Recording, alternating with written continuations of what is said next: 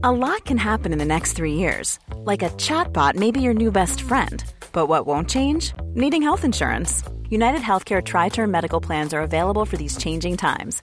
Underwritten by Golden Rule Insurance Company, they offer budget friendly, flexible coverage for people who are in between jobs or missed open enrollment. The plans last nearly three years in some states, with access to a nationwide network of doctors and hospitals. So, for whatever tomorrow brings, United Healthcare Tri Term Medical Plans may be for you. Learn more at uh1.com. Hi, I'm Molly Jong-Fast, and welcome to the Daily Beast, the new abnormal. I'm a left wing pundit and an editor at large at the Daily Beast. We're here to have fun, sharp conversations with some of the smartest people in media, politics, and science that help make what's happening in the country and the world clearer. Our world has been turned upside down. On the new abnormal, we'll talk about the people who got us into this mess and figure out how to get ourselves out of it. And I'm producer Jesse Cannon. I'm here to make sure things don't go too far off the rails. What a wild ride of an episode we have today.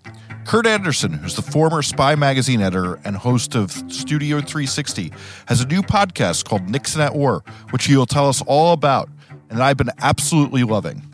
Then we're going to talk to Crackhead Barney and friends. And if you aren't familiar with what I'm talking about, you're going to want to stick around to hear this wild interview about her combative interview style that's going viral all over the internet. But first, we have New Yorker writer, CNN global analyst, and co author of The Man Who Ran Washington The Life and Times of Jim Baker, Susan Glasser. Welcome to the new abnormal, Susan Glasser. So great to be with you, Molly. I am very excited to have you. And when I was watching the summit yesterday, I was thinking, you are the person I think of because not only have you covered this, but you've also lived in Russia. Well, really, what you were thinking was that, my God, she's been around forever. no, I was not thinking that. because I have actually seen all five US presidents that Putin has interacted with going all the way back to Bill Clinton and seen and watched the the story of, you know, each of them trying and not necessarily succeeding figuring out how to deal with Vladimir Putin. How do you deal with but I mean it, it's been so interesting because they built up very low expectations, which I think was the right thing. But have you seen a president who's done it better than other presidents and do you feel like Biden did this the right way? I mean, you know, it's interesting because I think that Russia hands were very skeptical before the summit that it really was worthwhile. And there was some real controversy inside the Biden administration for that reason. What what was possibly the rationale? Uh, there's one thing that American diplomats have seen very consistently for two decades from Putin, and that is that he craves the approval uh, and the stature accorded to him uh, by meeting on the world stage with the American president. Why would Biden choose to do that so early in his administration when they're not interested in Russia policy, you know, trying to pivot to Asia and to focus on China? And also when Putin has engaged in this series of very provocative actions, including 100,000 troops on the border with Ukraine, lots of people genuinely worried that he really was threatening military action again. And so I think that in the lead up to the summit, they dialed down expectations, but there still was an uneasiness. Yeah. Why is Biden choosing to do this? I think, frankly, what you saw yesterday is they're just going to let the air out of the balloon and that that in some ways was their goal not to make it uh, a big deal and it wasn't i mean you know there is no transformative meeting to be had at this point 20 years in with Vladimir Putin. I mean, that seems like the lesson he's learned is that there can never be a reset with this guy. I think that it is the very strong conclusion of uh, certainly all the Russia experts I know that there's not going to be a meaningful shift in U.S. Russian relations uh, until such time as Vladimir Putin is gone from the stage. And remember that Putin is still a relatively young man, even though he's already been in power for more than two decades, which makes him the longest serving Russian leader since Joseph Stalin. At the same time, he's only in his late 60s, and he's extended, changed the Russian constitution to extend his, his life in power to be essentially uh, the whole of his life, and he could still be there when he's in his 80s. If you were able to sort of control the world, what could you do to dislodge Putin? well, luckily, uh, you know, we journalists get to simply criticize. we don't actually have to do anything, uh, which is probably a good thing. Journalists are not famous for their organizational skills and managerial skills. Look, the thing that's interesting is that, you know, Americans tend to have a very caricaturish notion of uh, democracy or autocracy, dictator or Democrat, small d, you know, all or nothing, right? And of course, every country in the world has politics. Myanmar has politics, and Vladimir Putin definitely has politics. And a lot of the reason he often focuses on international issues and you know the world stage is because it's a way of distracting.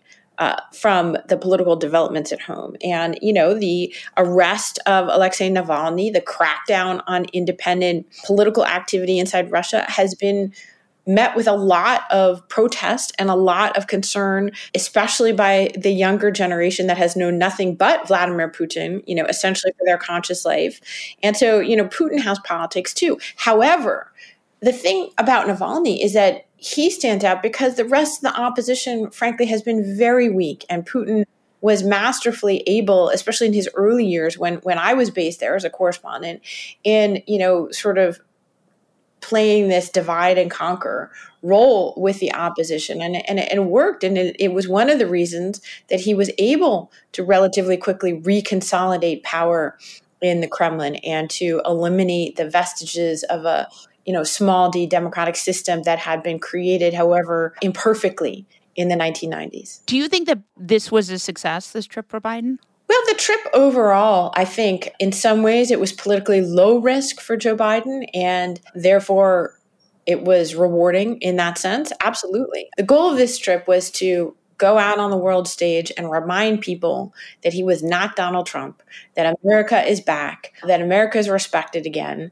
and that we have allies and partners, and that we can do stuff on the world stage. And that was literally uh, the goal of the the trip in some way. And so he more than accomplished that. You look at the numbers, the Pew Global Attitudes survey came out while he was on the trip to Europe, and it showed, not surprisingly, that attitudes have basically flip flopped and that, you know, essentially 75% of those surveyed in a dozen countries around the world were uh, believed Joe Biden would do the right thing around the world. And that number was under 20%. I think it was like something like 17 or 15% for Donald Trump. The ability to not be Donald Trump has been a huge asset for Biden. I think it is. Now, of course, it has limits. Remember that every president comes into office and especially at the beginning of their tenure when they haven't yet assembled a record of their own when you know there's no continuity they tend to want to be the un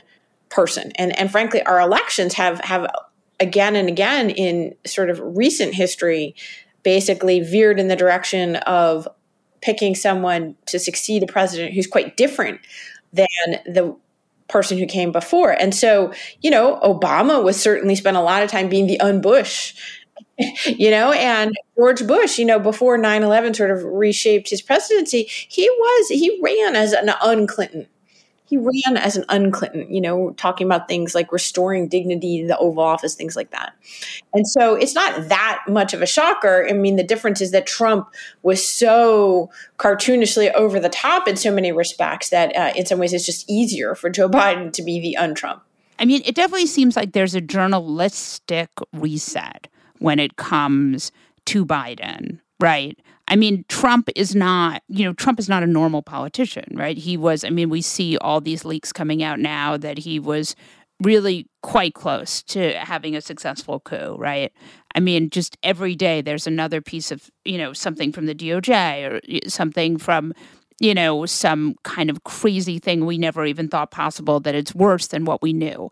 So, do you, something about the coup thing actually? Yeah, because please believe me, there's no one who is, you know, on some level more alarmed about what's happened to American democracy than I am and, and, and Trump and the threat that he represented to it. However, I actually think it's kind of dangerous. I don't believe that Donald Trump was that close to a successful coup. And the bottom line is what happened, first of all, at the Capitol on January 6th was outrageous and beyond anything I ever could have imagined, but functionally irrelevant in terms of, you know, the actual transition of power uh, and it wouldn't have mattered. Number one. Number two, I think you saw very strong resistance from military leaders, which has frankly gotten muddled. And honestly, Democrats have really muddled that clarity by this sort of obsession with the the TikTok of you know who said what to whom and the National Guard and bringing them out. Like the Congress of the United States and their security system screwed up big time, right?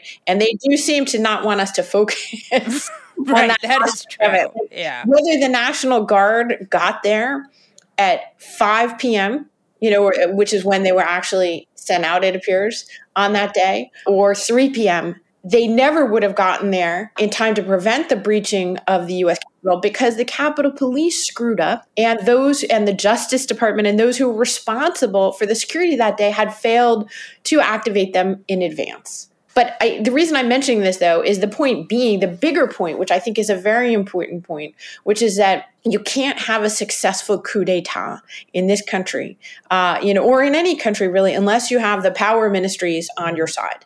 And that wasn't going to happen to Donald Trump. Now, what we've seen is incredible and terrifying weaknesses. Uh, first of all, in many individual states where it came down to a handful of office holders with integrity who, you know, insisted that results be certified in the proper way and all of that. You know, certainly the weakness inside the Congress, I think, is something that perhaps we didn't realize when we think of the the separation of powers. And you know, if one branch isn't exercising its powers, right? You know, that that seems to be a danger dangerous thing. And then, of course, the politicization of the Justice Department in a very disturbing way. But in, in the end, by the way. And, you know, again, it's not like I'm some cheerleader for Bill Barr, but, you know, we had not one but two attorneys general, Bill Barr and his appointed successor, you know, who both said, no way to Donald Trump. We're not pursuing your fraudulent claims. And we had a Supreme Court that was never going to go there anyway. Right. Listen, I'm always happy to feel better about things. I don't believe that we were.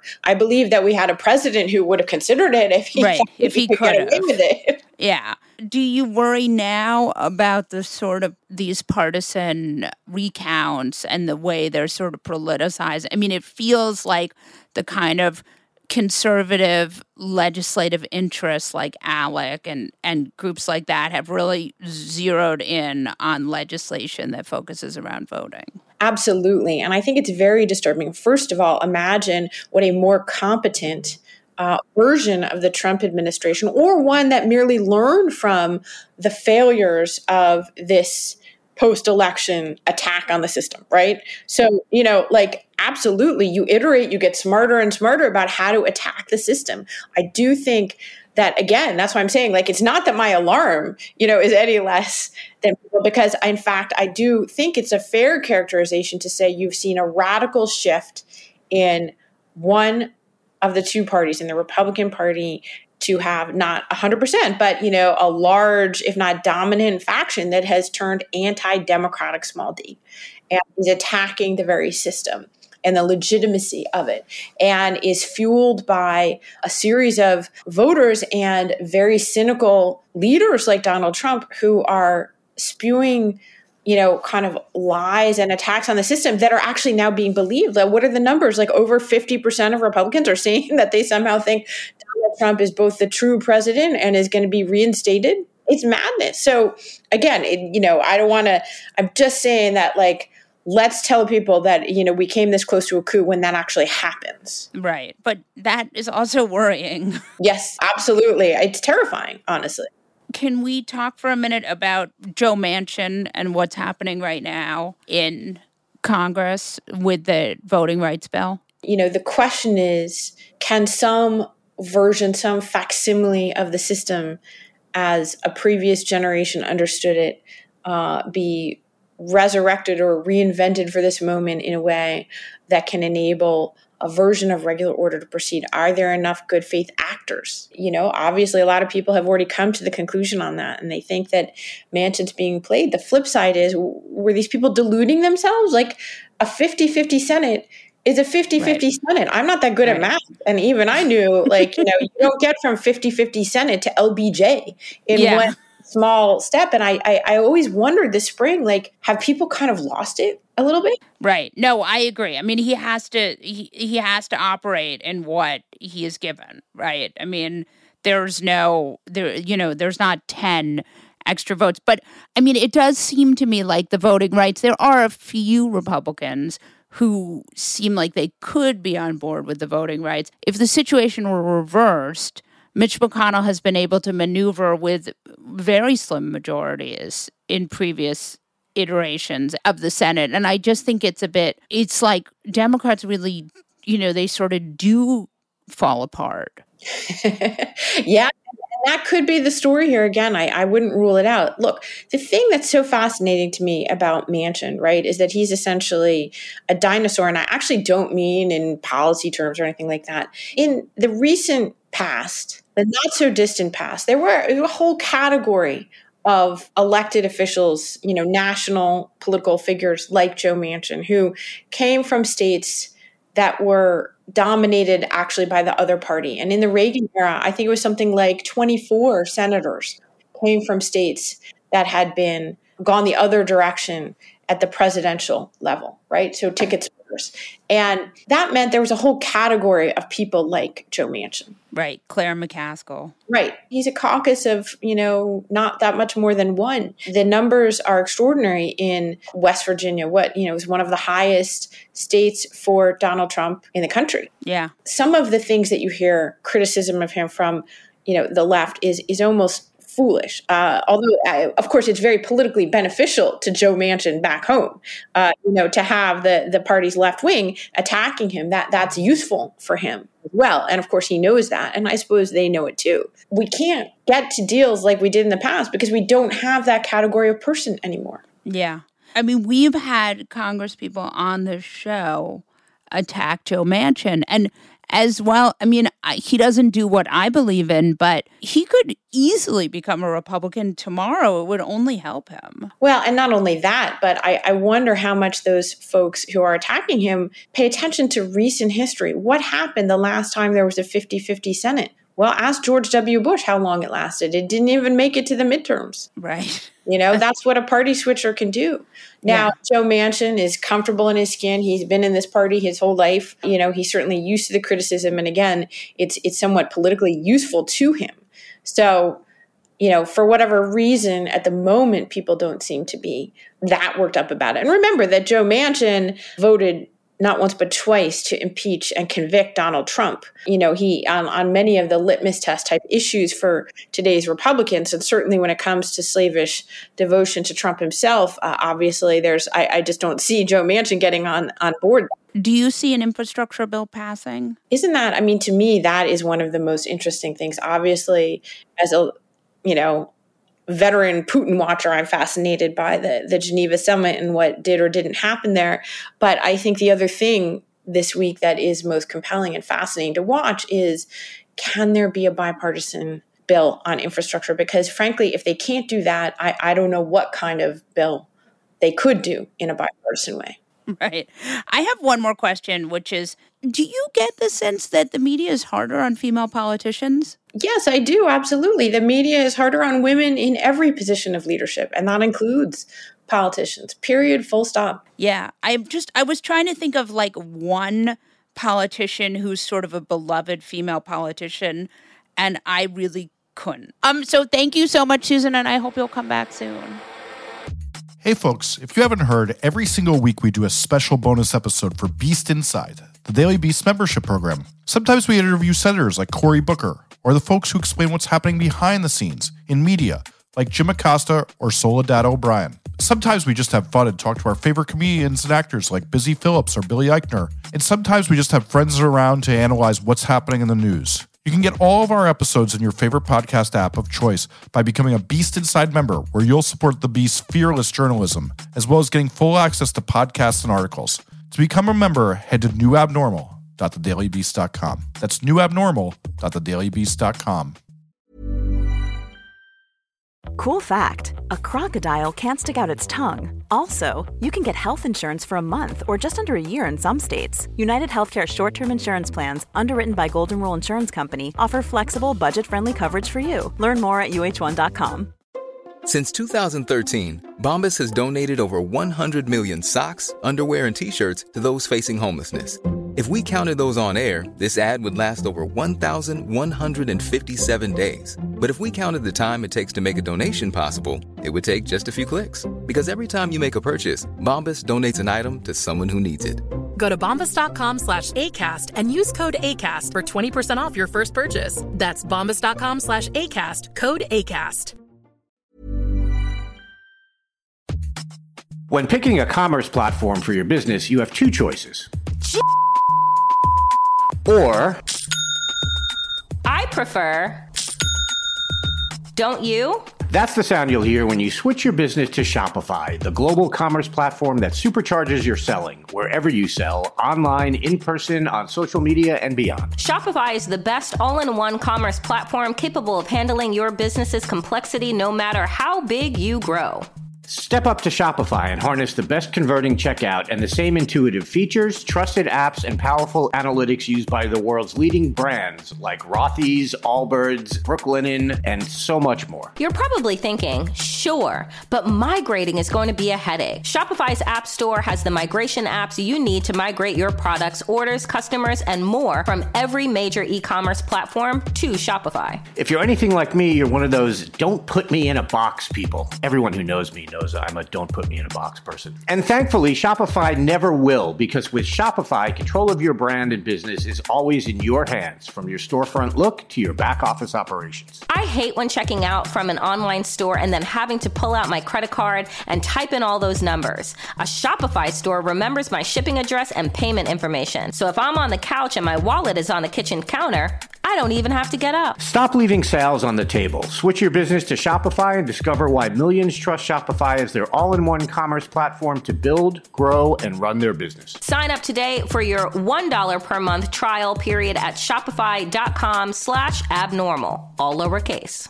That's one month for just $1 at shopify.com slash abnormal, all lowercase. Shopify.com slash abnormal.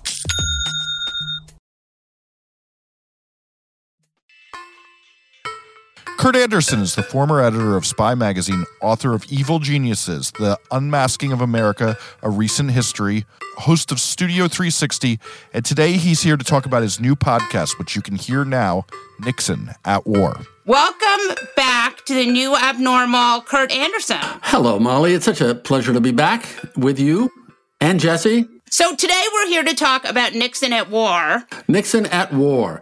It's this podcast, this seven episode podcast series that I've just created and that is just momentarily about to start in weekly episodes. And it's about, yeah, the Nixon presidency, but specifically uh, Vietnam and, and, uh, how he egregiously, he and Henry Kissinger, his pal, his buddy, his wingman, extended the war for many thousands and tens of thousands of deaths beyond what it needed to be done, and how his politicization of it really, you know, opened the fissure uh, politically and culturally that uh, became the chasm in which we now exist. So, and it's it's that, that that's what it is, and it's based on all kinds of archival tape that my producers and I have unearthed and put together in a kind of I don't know audio drama of of, of real history of of the late 1960s and early 1970s. Okay, I want to ask you a question, which is my generation, and even like really the people who are a little bit younger than I am, really, really, really, really hate Henry Kissinger even more than my generation did is it deserved? You know, it is, I think, highly deserved. And, it's funny, you know, because I've been around New York and the high life for a while. I, have actually met Henry Kissinger yeah, once. Had dinner too. with Henry Kissinger. He's like the party guest. He's at every, you know. Well, he is. And so, uh, because, you know, you're at dinner with him, you go, oh, how bad was he? Well, uh, doing the research for the last year for this book, yeah, he, he and and Nixon were very smart guys who did very, very bad things in Southeast Asia. And no, and the, the, hearing them talk as we as we do in this podcast, listening to, for instance, Henry Kissinger kiss ass to Richard Nixon unbelievably and repeatedly, and and it's clear, you know, he's always trying to keep in Nixon's good graces so he can keep being Henry Kissinger. And uh, it's it's amazing to hear these tapes as we put them together to hear Kissinger saying, "Yes, Mr. President, we're all so proud to work for you. You're saving the world." It sounds really Trumpy. It well, it is a little bit, and and there's lots of ways. I mean, doing this in the late days of Trump, which we did, you know, in the end days of Trump, making this and listening to all these tapes, I realized that it's unfair to Nixon to say that Trump has some bears some is a descendant of his but man he he is i mean in in terms of the the paranoia the the the weakness for flattery the amorality all of it I mean, I've heard tapes of Nixon speaking, and it is eerie how Trumpy he sounds. Yeah and there are some There are some again because everything was taped of course and and when i did Yeah, one thing i didn't know about the the white the oval office tapes is that nixon installed the system because Henry Kissinger was going out in the world with his fancy Georgetown friends and his Washington Post friends saying, Oh, Nixon is a crazy man. He's terrible. And it's me. I'm doing all the good stuff. I'm doing the opening to China. Nixon knew that. And, and so installed this taping system for the sake of history so that he could prove that no, it was he, Richard Nixon, who brought peace to the world, which is such a perfect, you know, Right, I'm noir irony. karma uh, Yeah. twist. Talk to me about, I mean, this is about the Pentagon Papers. Well, there's a whole episode that's mainly about the Pentagon Papers, and of course, we're coming on the 50th anniversary of that right now. It's it's it's it's how he got elected. Actually, uh, this this shockingly little known story of how he basically put pressure, used an intermediary to put pressure on South Vietnam to say, no, no, no, no, don't go along with these peace talks. We don't want a big, happy peace breakthrough before the election. Just wait until after the election. And and that has been kind of suppressed, and Nixon denied it to his dying day. But in this show, among other things, we really show the receipts for no, he did that. And and and in addition to being highly immoral, it was almost certainly illegal. So there's that. But then uh, how he extended the war, and finally, you know, by 1970 or 71, yeah, okay, he was withdrawing American troops and all that, but he was he and Kissinger talked very explicitly. We have again have the receipts, have the tapes of them saying, you know, at this point we're not going to win. South Vietnam is going to fall. The communists are going to win. We just have to make that make sure that doesn't happen before November 1972. They were just absolutely brazenly explicit about that as thousands more American Americans were dying and you know hundreds of thousands and eventually millions of more South people in Southeast Asia. So yeah, they're bad guys. We, one of his biographers, this guy John Farrell, says yeah, Watergate was bad, but you know, this stuff he did to get elected and then extending the war in Southeast Asia, that is the most morally reprehensible thing that Richard Nixon ever did. If you were going to make Kissinger a Trump world, it sounds Gosh. like he's like a little bit Stephen Miller and a little bit John Bolton. But, but again, he's 10 times smarter than they and not evil in the way that th- that they that certainly than Miller was evil. He he's a super smart you know, strategist, all that things, all those things he's given credit for are true. There's nobody, nobody in Trump's world like Henry Kissinger. Nobody that brilliant. Nobody, nobody who controlled Trump as much as well and and and you know as perfectly as Kissinger controlled uh, Nixon. So really, there's there's no person like that. I mean, Dick Cheney in in recent world probably comes closest to to being what Kissinger was to Nixon. But again, this anti-Semite Richard Nixon, and he's on all kinds of tapes being anti-Semitic, has as his main guy this Jewish fella. You know, it's it's a it's an extraordinary story. It's really it's really Shakespearean. I think, though, that there is, it did set the trope of anti Semites using Jews. I think that had happened probably before this, but yes, indeed. Right. I mean, they, he was good at that. No, he was, and so many of his, you know, William Safire, his his speechwriter, uh, you know, there there were plenty of Jewish guys were his closest consigliere, Henry Kissinger being chief among them. Right. I want to talk about the Pentagon Papers for a minute. Alaskan politics is one of my weird obsessions. Me too. And so, talk to me about the Pentagon Papers because that's sort of so fascinating and curious. And I mean, it's not curious. We know how Nixon figures into it, but talk to us for everyone who isn't. So the Pentagon Papers really are about this. They're this secret history of of the U.S. war in Vietnam for a 40 year secret history that the Pentagon put together in, in the late 60s before Richard Nixon was there. Richard Nixon, as president, as what he did in Vietnam, isn't in the Pentagon Papers at all. He got gets off scot free. It's, Right. It's Kennedy and Johnson, really, Right. and like the lies they told and the misguidedness that led us to that horrible catastrophe and tragedy. So they come out. Vietnam's actually going pretty well for Richard Nixon in 1971. You know, they're winding it down, Vietnamization, getting out. You know, doing pretty well in the polls. People, you know, approve of how he's doing with Vietnam. So this thing comes out. He, it just, it just unhinges him. It sets him off the rails. He, who is this paranoid character who think, who has, for instance, this secret about meddling in the war that could, could bring him down that he knows about. But he's such a paranoid. He, he suddenly like, oh my God, these liberals, these these peaceniks, they're going to bring me down. Just be, the same these same Pentagon Papers people are going to bring me down. So it just you can just see it in the tapes, you can see it in the memos, you can see it in everything that happens in that summer of 71. He goes fucking nuts and starts, you know, putting together the enemies list, ordering, you know, a break-in of Daniel Ellsberg's psychiatrist in LA. All of it. That that's when he goes off the rails because of this this secret history of the Vietnam War that didn't hurt him, but he but it but he was so paranoid about the bad stuff that he had done uh, before being right. elected and while president, the secret war in Cambodia, the secret wars in Laos, all the expansions that he'd done that he thought, oh my God, they're going to get me now. I've got to break in. I've got to stop them. I've got to break the law. So it is very sort of Shakespearean, right? Oh, Totally. No, I in fact in in one in one of these episodes we have a, a, little bit of Lady Macbeth talking, you know, it is absolutely Shakespearean and I, you know, it could there's a little bit of Iago is could be Henry Kissinger and yeah. and and Nixon is Richard II and Lady Macbeth, you know. Yeah, sure. Just talk to us about Mike Gravel. Alaska Senator Mike Gravel? Yeah, well, and also because he is the man who gets the Pentagon Papers released, and then he's now, you know. Yeah, there's a lot of Daniel Ellsberg in this podcast too, who was an interesting character, right? He he was this eh, he was the guy who copied and leaked the Pentagon Papers.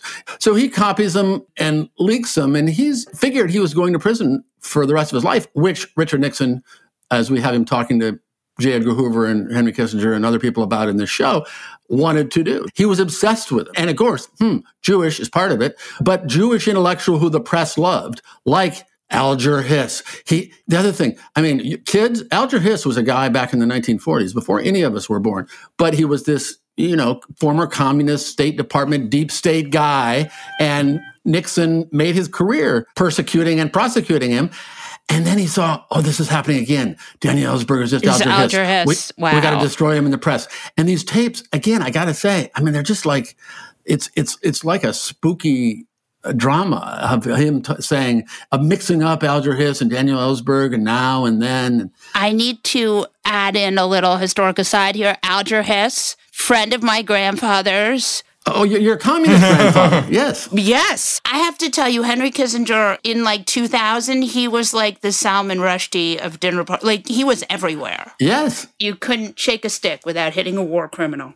Yeah. The other thing I, I, didn't know about all this is is that is how you know I thought of Watergate. Okay, that's that's that's what everybody knows about Nixon. And I was you know whatever. I was a teenager and it was happening. Okay, he's gone.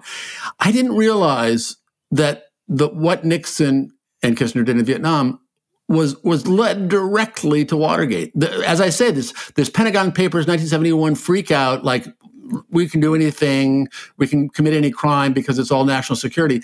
Vietnam really, in so many ways, led directly to Watergate, and and and we try to tell that story here. And then, of course, thinking about this deep into this, I realized that how he politicized Vietnam, right? Is oh, you know, silent majority. You're all with us. You don't like those liberals and those elites and those protesters.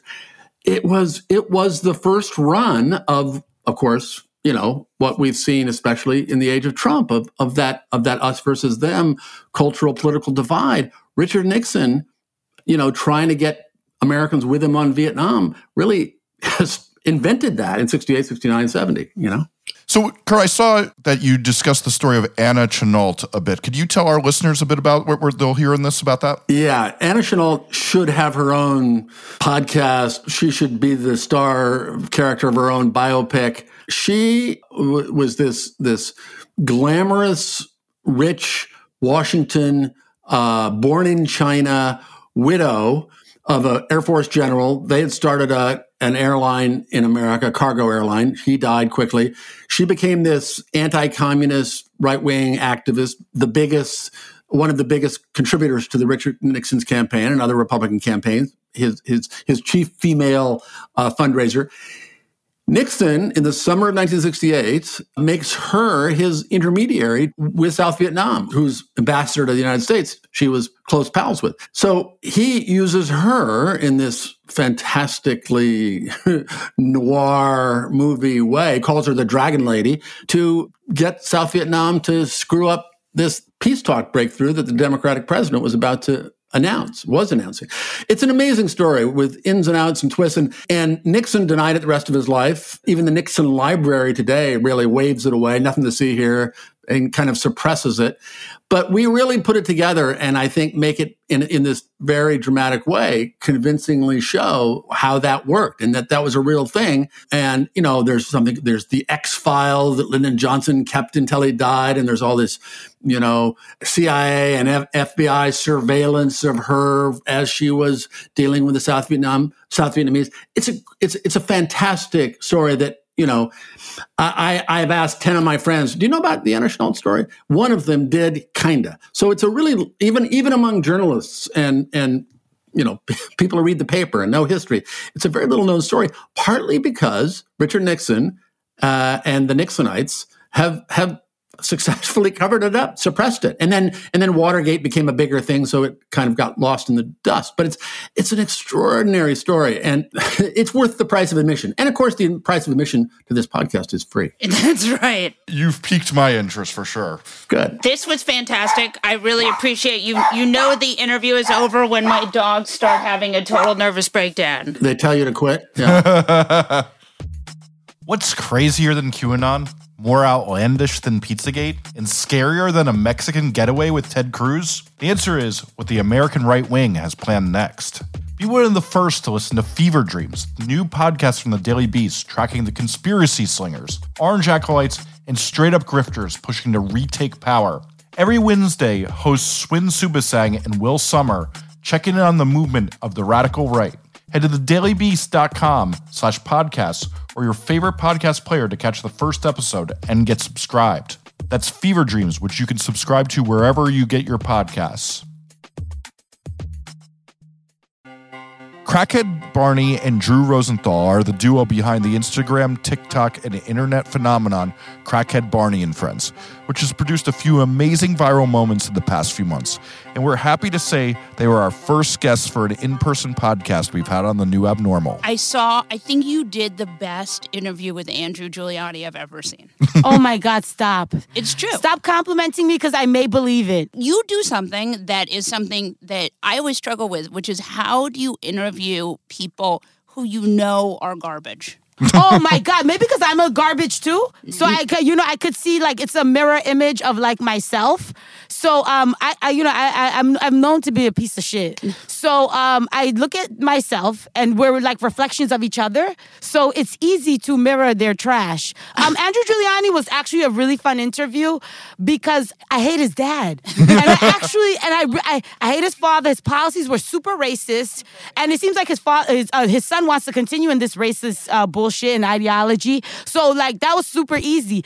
Actually, two days like that Thursday. Oh, so we met Andrew Giuliani like Sunday. Yeah. Thursday, Friday, Thursday night, I was manifesting seeing his son because I was like, I fucking hate Rudy Giuliani. Yeah. I remember Amadou Diallo. I remember Oh, the stop and frisk. I remember like his father was like uh, elevating the officers that shot him. Yeah. He was promoting them. They were getting like fire of FDNY. They were getting promotions, desk duty. And I was like, fuck, I want to see his son and like tear him to shreds because his father is a piece of shit. So I saw him on Sunday at the Zionist rally. And I was like, wow, I gotta get him. What I think is interesting about by the way, you at the Zionist rally is amazing. And you're but you do really like bring out people who they are.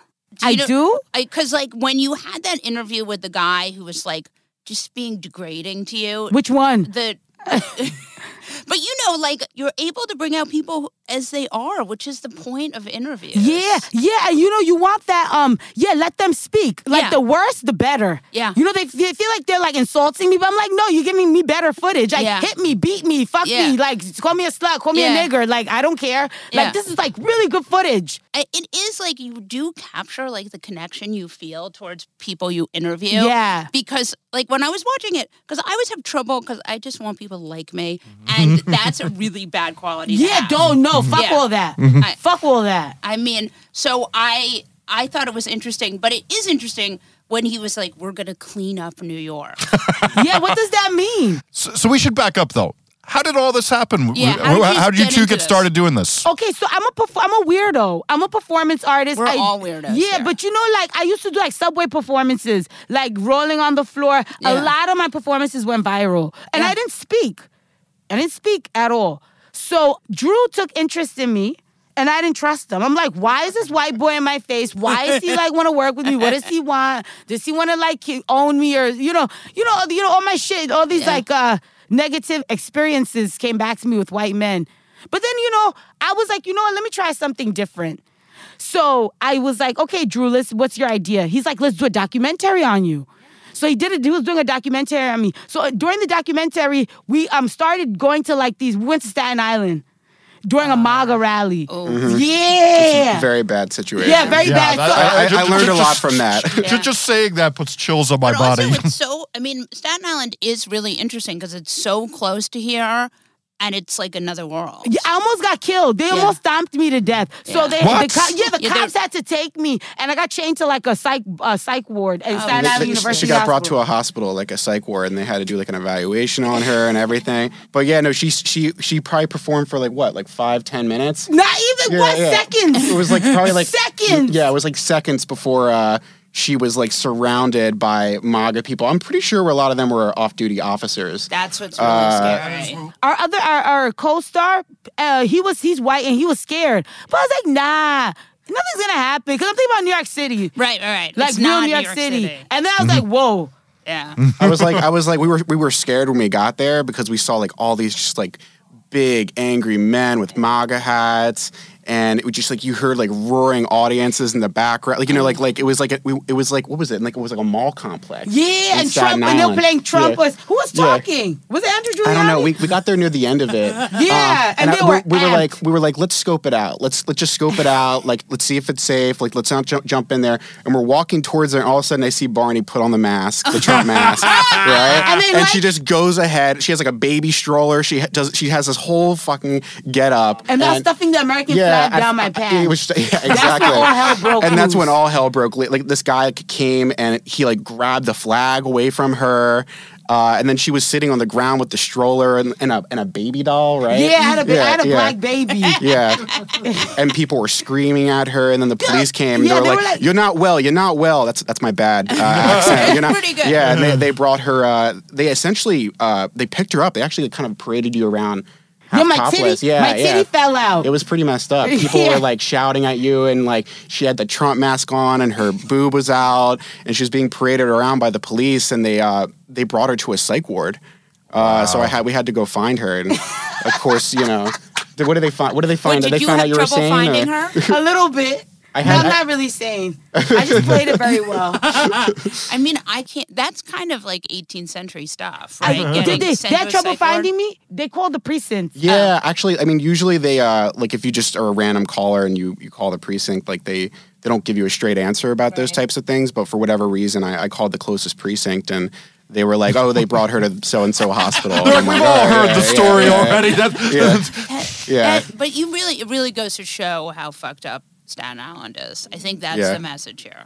yeah. We don't go to stat like we- we'll go to DC. Yeah. We'll go to like other. We'll go to other crazy stuff. I mean, it's scary out there. Like the stuff we do is crazy, but like Staten Island, I'm not sure about that. Yeah, No. we wanted I- to go we to haven't been back since. Zone. Yeah. And- Oh yeah, House, that- Public House. Your, Oh, vi- your video where you're rolling around the soldiers, uh, everything. Like I literally like fell down crying, like Oh, laughing. It was so really? funny. I don't, I don't, I, what, would, what would you say is like a safe situation versus a dangerous situation out there? Um, like if they try to, you know what we don't want? Like when they try to break his camera. Oh, Yeah, is they that a try to that make that's, a happens thing. often? that's a new thing. Yeah, they started the new thing because usually they will go after me, but then they're like, no, Yeah. since he's like enabling me, we'll go tr- go after him. I'm the. enabling. Yeah, they go after his camera. That's the new tactic. yeah, that they do we had now. a couple people recently try to attack me. Yeah. uh, and they're like, "How expensive is that camera?" Like, Yeah, how- yeah, how much do you we- like yeah, the yeah, camera? Yeah, exactly. What yeah. do you, What are your dream interviews? oh, we want to catch Yang again. Yeah. Wanna, you know what I want to do? Like, so, um, these politicians, like, I want to get them like jumping out of a bush while they're like dancing or campaigning. you know what I mean? Or like hobbling on my crutches. Yes. Like, you know, like, yeah, j- popping out of a trash can Yeah. while they think like everything is safe and they're like doing their little campaign speech. Um, dream interview. You know, I want to interview Thomas Markle right now. Oh. Because Thomas Markle, Meghan Markle's father, Yes, yes. is saying that nobody is giving him a platform. He's like, Oprah ignored him. Well, I can be your Oprah. I can be your fucking Oprah. Like, come on. Watch the hell out of that. Yeah, yeah. It's I would seriously. love fuck Buckingham Palace, fuck everything. And we'll talk shit about Meghan. We'll talk shit about Prince Harry. We'll talk shit about the royal family. Like, let's do this. And you know, his sister, the, the daughter is an attention whore, the si- Meghan Markle's sister. Well, uh, I, I I would like to know though. So, what in your past do you think enabled you to do this confrontational stuff? A lot of people don't have this in them. Yeah. Rejection? Yeah. Pain? Okay. Yeah. Yeah, rejection. I'm like an art world reject. Yeah.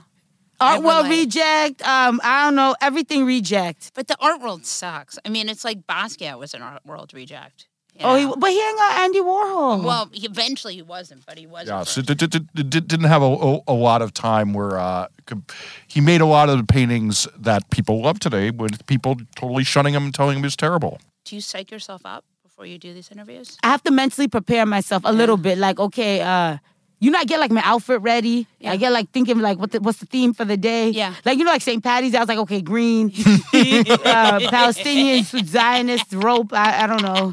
Like yeah, so like maybe the outfit has something to it channels like sort of like the energy or the manifestation of what I want. But yeah, like the outfit like sort of like gets me going. But yeah, I have to mentally tell myself. Also, Drew has to calm me down because if I get too angry, I can't Yeah. perform. I can't because Yeah, like yeah. sometimes I get like ah fuck you, Yeah, fuck yeah, you, yeah, yeah. and like you know I get like crazy and I can't like um do anything. It's like uh, what do you call we build? We're building. So you know I like to sort of like have I re- like I reach my zenith in like two seconds, but you have to like you have to like build. Yes. What do you think about this mayoral race? Who have you interviewed in the mayor's race? Yang and Giuliani just And Yang. uh, well, Giuliani's uh, running for governor, Oh. and then we are it was Curtis Sliwa. Oh yeah, Yes. Curtis. Yeah. Uh, but Amer- America's oldest uh, cosplayer. Yeah, man, he's been around since the '80s. I remember when I was like a, a little girl. Yeah, he just dreams of stabbing someone. I mean, Basically, yeah. it's a whole career built on his hope. He's that kind of he, he, thinks he's like a Batman archetype, right? Yeah. He's like a vigilante. Yeah. He's not a billionaire, but he's a vigilante, and he Just acts in the behalf of law and Not, order. not, not a billionaire. Did you see the article the other week about how he lives? He lives in a 420 Yes. square foot But he has, foot like, apartment 15 with cats, right? 17 cats. Oh god! Oh, he's like a oh, he's always posting pictures of his cats. Yeah, I he loves what I mean, cats. He loves cats. I try, you know, I try to find out where he is, but he just posts pictures of his cats, so it's a little. Yeah. You Yeah. should interview the other ones. Them Yang, is, is the easiest. Like I know, I know from some friends in the media that like Yang is like like at least used to just give out his schedule to everybody. But Eric Adams, like apparently Yeah. not. Like he like is very careful about who he gives the schedule to.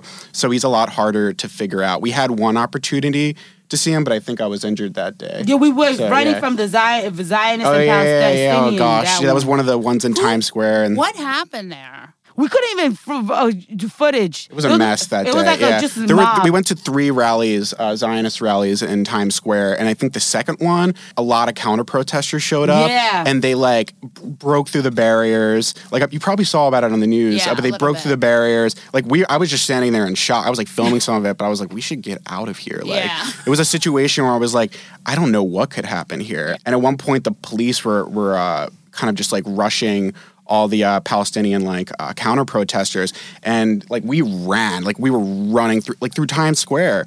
Um, and we like, I think we we didn't shoot anything that day. We were just No, like- we couldn't. Yeah, we stayed out, safe for a little bit because we, you know, we can't help from the adrenaline yeah, rush yeah, of we just yeah. This is the only way we can, only way we know how to have fun. But Yeah. Do police? I, I've seen interviews with you where you. It feels like you know some of these police. Yeah, because of the we hang out protesters, we, we hang out Black Lives Matter protests, Black Black trans protesters, and they like um.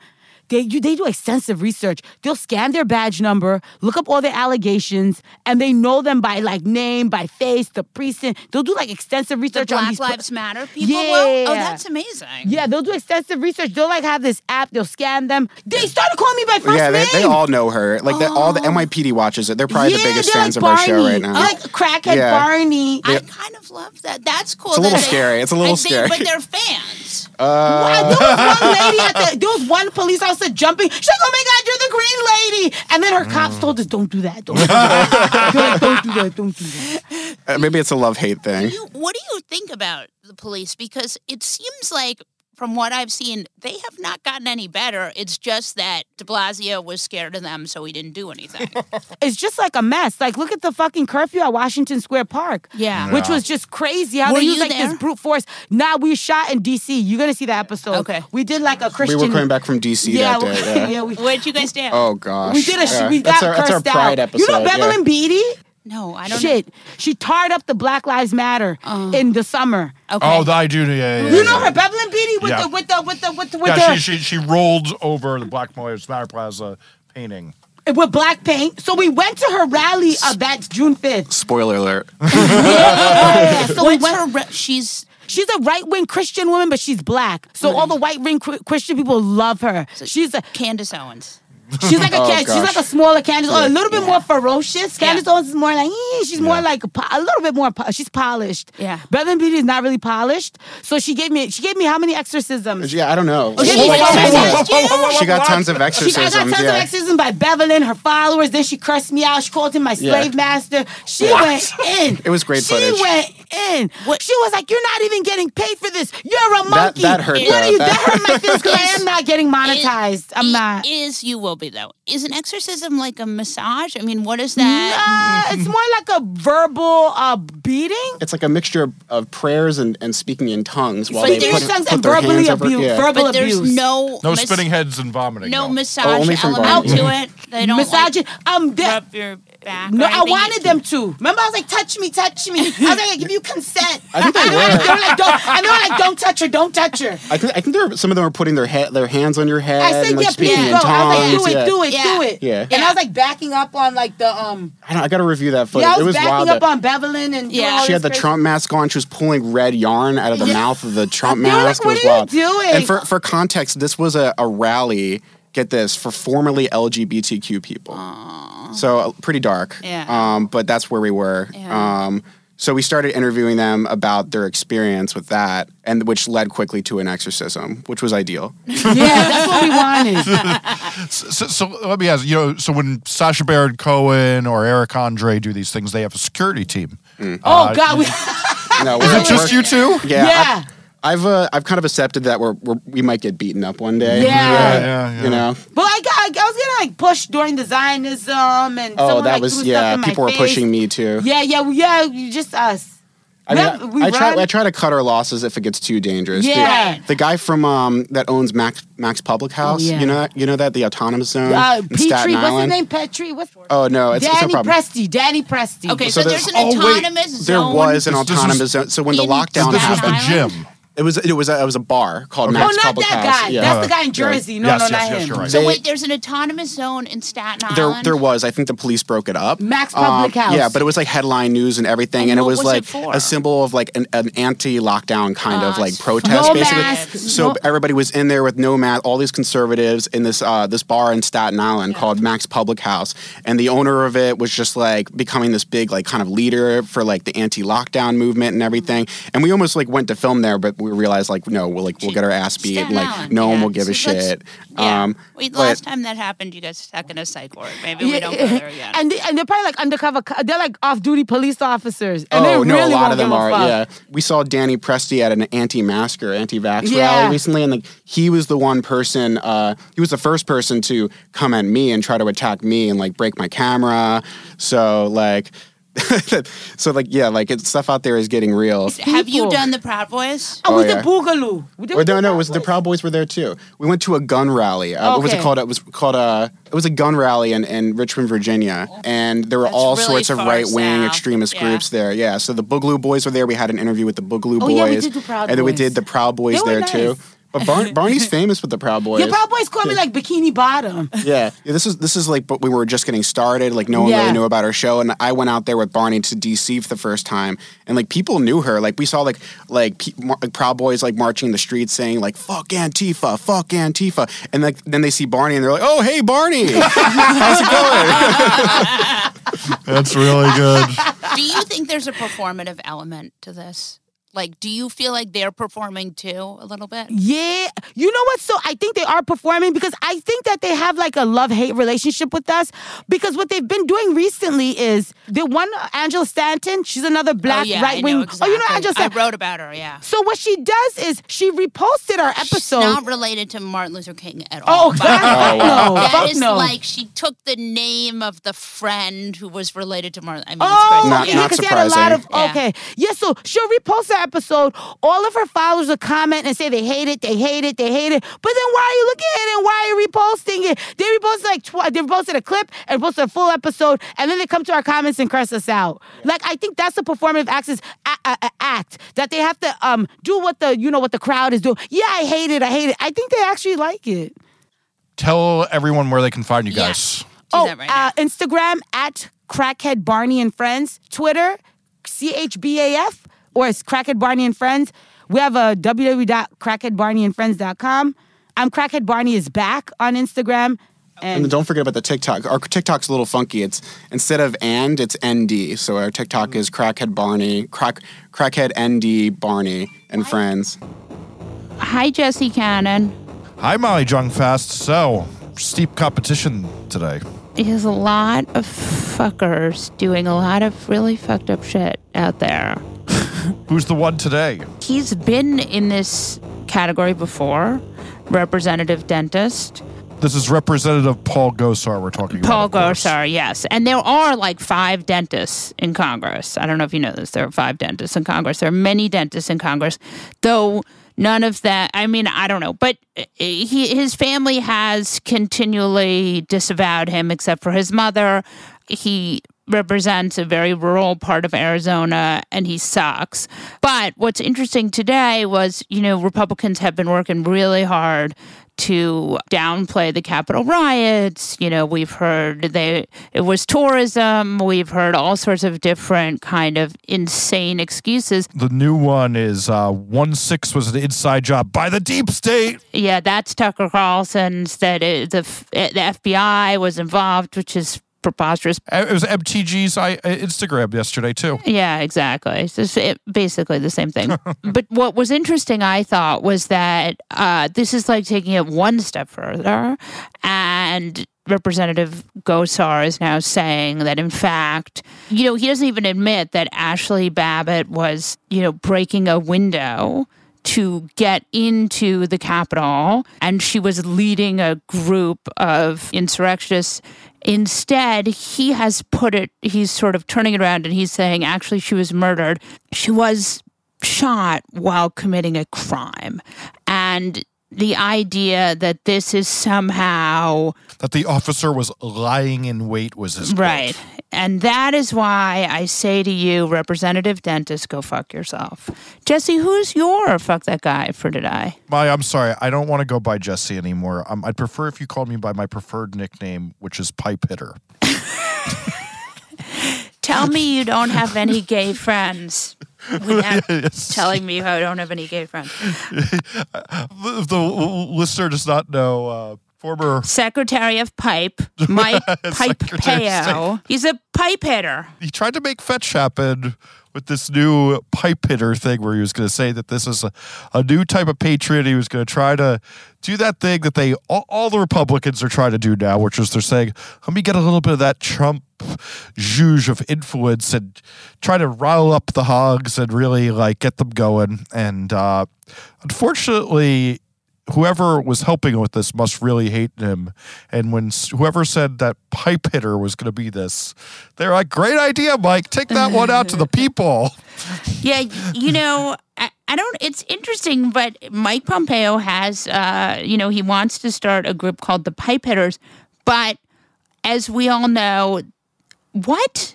I mean, I've never even heard of that. It's like some kind of weird 1950s crack reference. You know, you know, Molly, I just realized though, maybe we're pipe hitters in a different way. Should that be crackhead uh, Barney's fan club name? And then we are pipe hitters. But yes, I think that's right.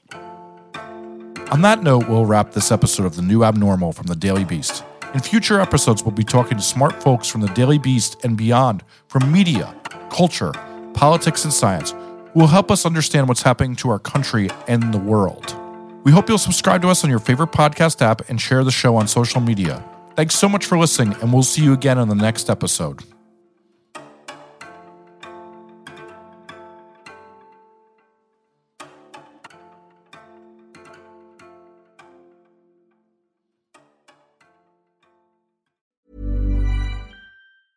Planning for your next trip?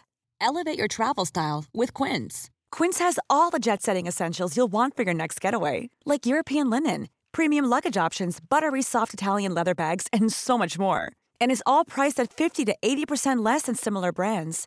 Plus, Quince only works with factories that use safe and ethical manufacturing practices. Pack your bags with high-quality essentials you'll be wearing for vacations to come with Quince. Go to quince.com/pack for free shipping and 365-day returns.